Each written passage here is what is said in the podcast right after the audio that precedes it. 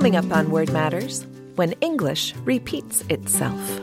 I'm Emily Brewster, and Word Matters is produced by Merriam Webster in collaboration with New England Public Media. On each episode, Merriam Webster editors Ammon Shea, Peter Sokolowski, and I explore some aspect of the English language from the dictionary's vantage point. A listener questions a tautology in one of our definitions and starts us off on a discussion of all types of repetition and redundancy. We have a nice note from Leonard, and it has a question. The June 2nd word of the day defines the verb meld as to blend or mix together. Then the two examples use that word with the word together. Isn't to meld together a tautology? Two of my favorite startling examples of a tautology are pin number and please RSVP. Do you think tautologies should be avoided? It's a great question. Mm-hmm.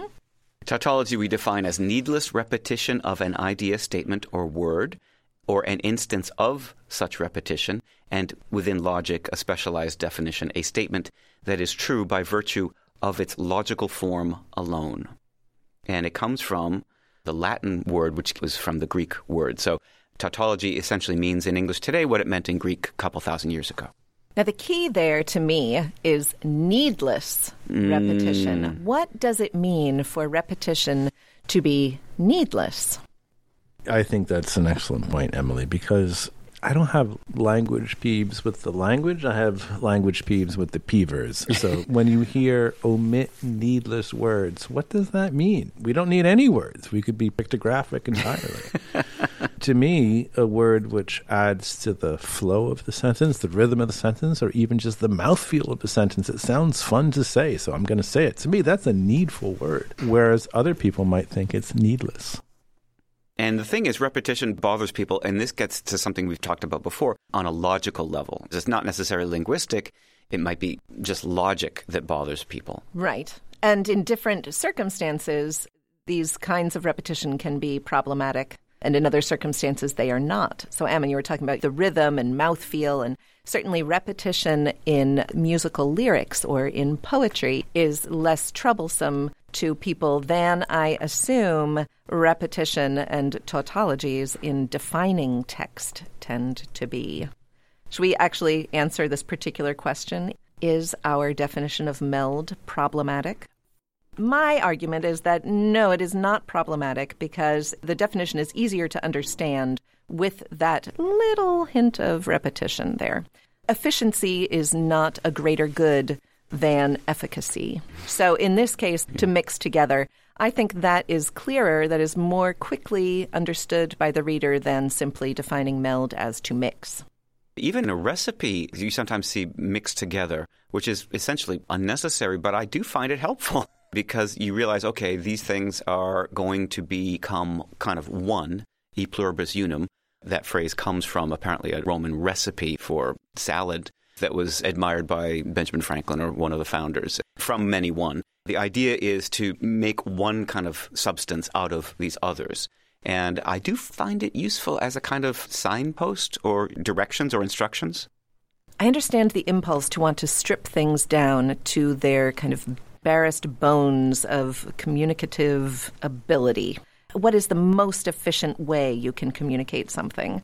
Twitter used to require that of Sure. people when the character counts were so small.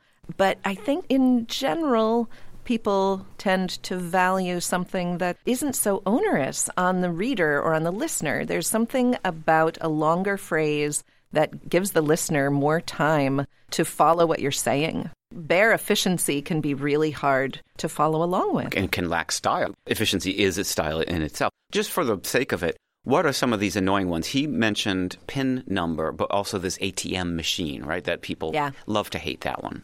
A lot of times they are particularly rich in acronymic settings. So, personal identification number, number. That's what bothers people. But I would argue that even though it is a redundancy, it doesn't matter.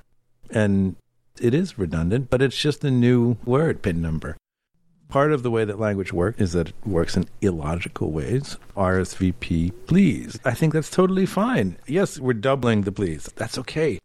What is being lost by the doubling? Well, a microsecond of your time. Now, what is being lost by your quibble? Far greater than a microsecond of your time. We're all sitting around talking about how the language shouldn't work that way. English is going to hell in a handbasket or whatever, and now everybody feels bad about themselves and the language. And to me, that's a far greater detriment than just being like, oh, yeah, we repeated the please. In that particular case, and this may apply to the PIN number and ATM machine also, the RSVP has become lexicalized in a way that we don't even recognize in the dictionary because we acknowledge it's an abbreviation meaning please reply.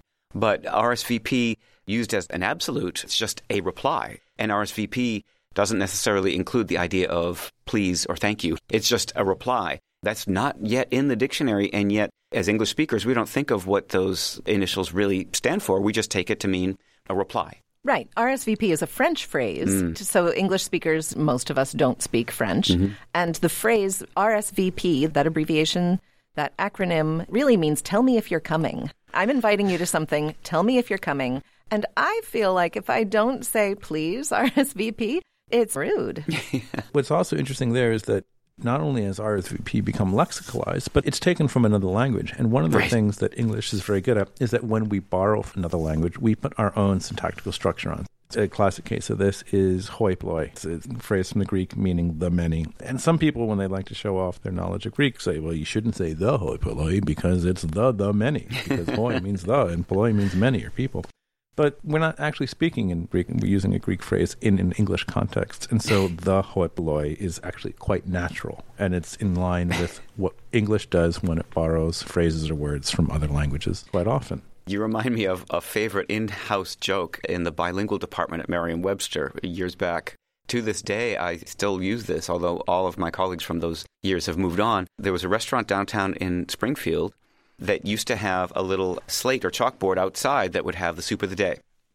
And it would say soup du jour of the day. Of course, my colleagues are lexicographers. We would go in there once a week or whatever, and we didn't have a conversation about it. They would just say the soup du jour of the day. And so that became like a fixed phrase, soup du jour of the day, because of course soup means soup, but du jour means of the day. But clearly these people had felt that soup du jour simply meant special soup, the soup that is not on the menu. Right. And again, it was therefore for them lexicalized in a way that had nothing to do with the word's meaning in French. Because who cares? We're in Springfield, Massachusetts. And soup du jour of the day was easily understood. It is a little bit funny. I have to say to this day, I still reflexively say soup du jour of the day if it ever comes into my conversation. It's a great example. Again, like RSVP, it's this foreign phrasing that is being brought into the language and taking on a use that's really actually distinct from its source. It is distinct because it's English now.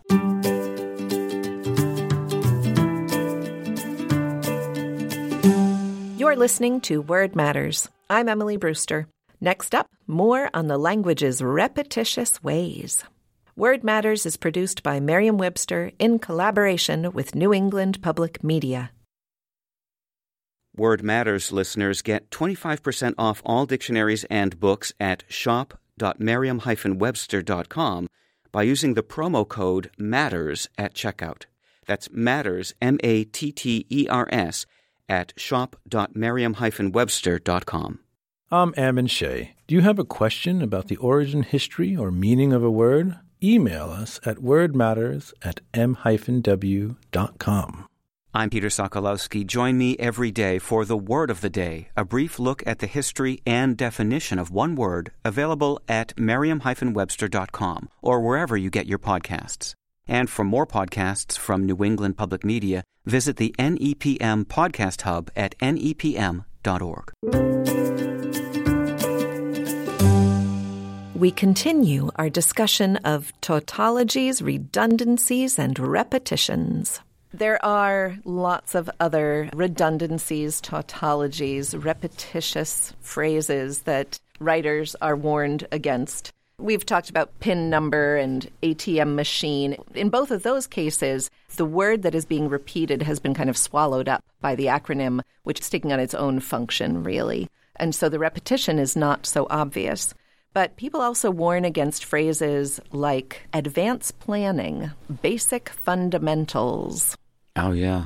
Yeah, another one is free gift. There we go. People like to say People hate because, that.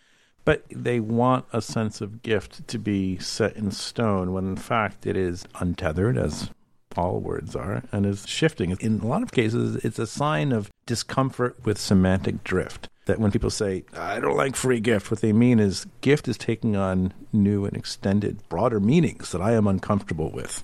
Ammon, do you charge for your gifts? Well, I don't give gifts to people, but if I did, I would charge for them. Just kidding. Nobody wants gifts from me.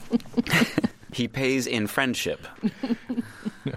Redundancy is useful sometimes, and it can also be overdone. Well, and here's the thing with the case of free gift, I think you start on a slightly different path, which is the language of marketing or salesmanship. People can become sensitive to and be annoyed by because they feel like, okay, you're kind of bending the language to sell me something.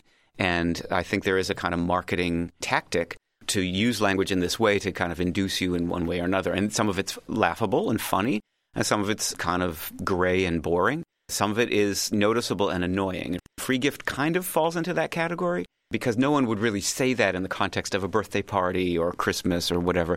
But they would in the case of, oh, if you buy this, you get this. Right. And so there's a transaction. So it becomes a, a kind of a different thing, not just a language peeve or, or problem, but a kind of a conceptual idea that you might feel defensive about or wary about.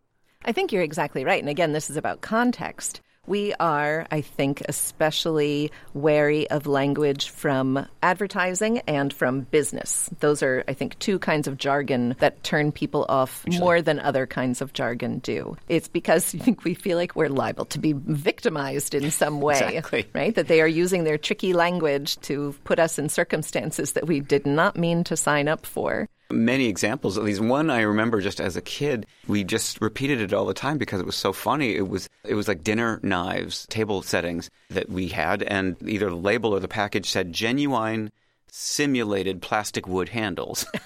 that was just someone in marketing just basically using words to fill space. Yes, it is a handle. Because of that sequence of words was funny to us as kids, I still remember it to this day. It falls in the category of this marketing mess of language. The word tautology, I think, has a negative connotation for sure. If something's pleasant, then you want to revisit it. You don't want to regurgitate it. Regurgitate is another negative way of experiencing something twice or repeating something. And so a tautology's got a clear, to me, negative connotation. Right, as does redundancy. Of course. Oh, and there's the Department of Redundancy department. The mm. point is you don't need it. Meanwhile, repetition, I think, is looked upon more charitably. Again, I turn to song lyrics, for example, Rhythm. repetition and rhythm.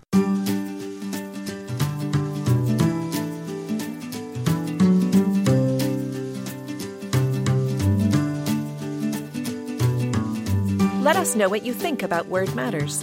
Review us wherever you get your podcasts or email us at wordmatters at m-w.com. You can also visit us at nepm.org.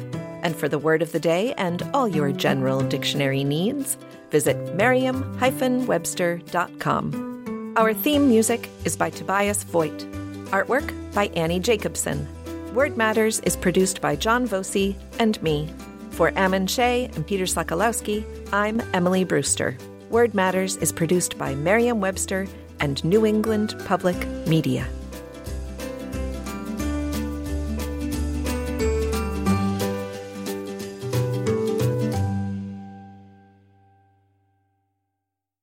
Why? Why? If you Why? have T-Mobile 5G home internet, you might be hearing this Why? a lot. Why? Every time your internet slows down during the busiest hours. Why? Why? Because your network gives priority to cell phone users. Why? Good question. Why not switch to Cox Internet with two times faster download speeds than T-Mobile 5G home internet during peak hours? Okay. Stop the whys and visit cox.com slash 5G home for details. T-Mobile prioritizes certain T-Mobile phone users over home internet users during times of congestion.